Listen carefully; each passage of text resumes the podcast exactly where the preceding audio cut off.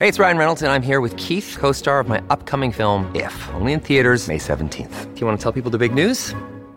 All right, I'll do it. Sign up now and you'll get unlimited for $15 a month in six months of Paramount Plus Essential Plan on us. Mintmobile.com slash switch. Upfront payment of $45 equivalent to $15 per month. Unlimited over 40 gigabytes per month. Face lower speeds. Videos at 480p. Active Mint customers by 531.24 get six months of Paramount Plus Essential Plan. Auto renews after six months. Offer ends May 31st, 2024. Separate Paramount Plus registration required. Terms and conditions apply if rated PG. Podclass, i podcast di classe editori. All'indomani di un bel ribalzo sono tornate le vendite a Wall Street anche se gli indici chiudono sopra i minimi intraday. In questo martedì 8 di agosto hanno pesato vari fattori. Se in Italia le banche hanno mandato in fumo oltre 9 miliardi di, di euro di capitalizzazione per via della decisione a sorpresa del governo Meloni sulla tassa sugli extra profitti negli Stati Uniti. Gli istituti di credito hanno sofferto per via di una bocciatura decisa da Moody's. Sullo sfondo tornano poi timori legati alla tenuta dell'economia globale con il forte calo dell'export cinese sceso sui minimi di inizio pandemia.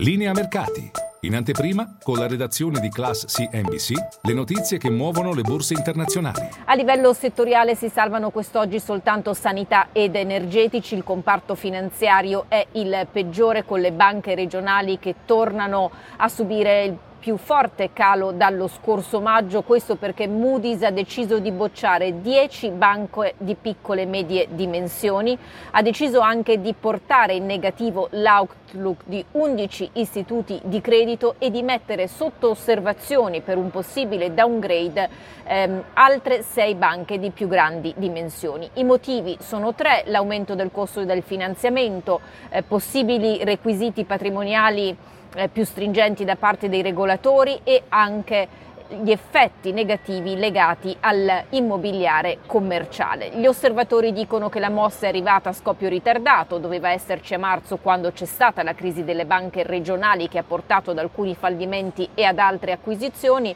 e dicono anche che sostanzialmente Moody's non fa altro che ricordare problemi di cui già si è a conoscenza. Nel frattempo i regolatori statunitensi hanno annunciato un nuovo round di multe legato all'utilizzo eh, di chat come WhatsApp, Signal o email personali per condurre business nel comparto finanziario. Sono nove i gruppi colpiti da appunto una multa che arriva ad essere di quasi 550 milioni di dollari. Tra le società colpite ci sono Wells Fargo, BNP Paribas e Société Générale.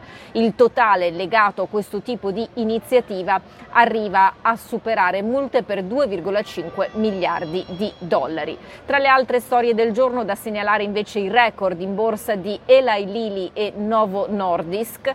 Il gruppo farma americano festeggia conti migliori del previsto e anche la speranza che un suo farmaco per il diabete possa essere approvato per l'utilizzo della perdita di peso, mentre il gruppo eh, danese eh, guarda a risultati incoraggianti legati al suo farmaco contro l'obesità, si chiama Wegovy e si è scoperto che riduce del 20% anche i rischi cardiovascolari in alcuni determinati pazienti. E questo eh, porta molti analisti, tra cui quelli di Morgan Stanley, a dire che l'esplosione dell'utilizzo di farmaci contro eh, il peso abbondante alla fine andrà a colpire i settori della ristorazione alimentare e del beverage. Chiudiamo con Amazon che si prepara a lanciare ad ottobre il secondo Prime Day Adex, l'ex Twitter, che ha annunciato uno strumento pensato per gli inserzionisti eh, volto a garantire più sicurezza per i, bre- per i brand. Si tratta forse di un'iniziativa appunto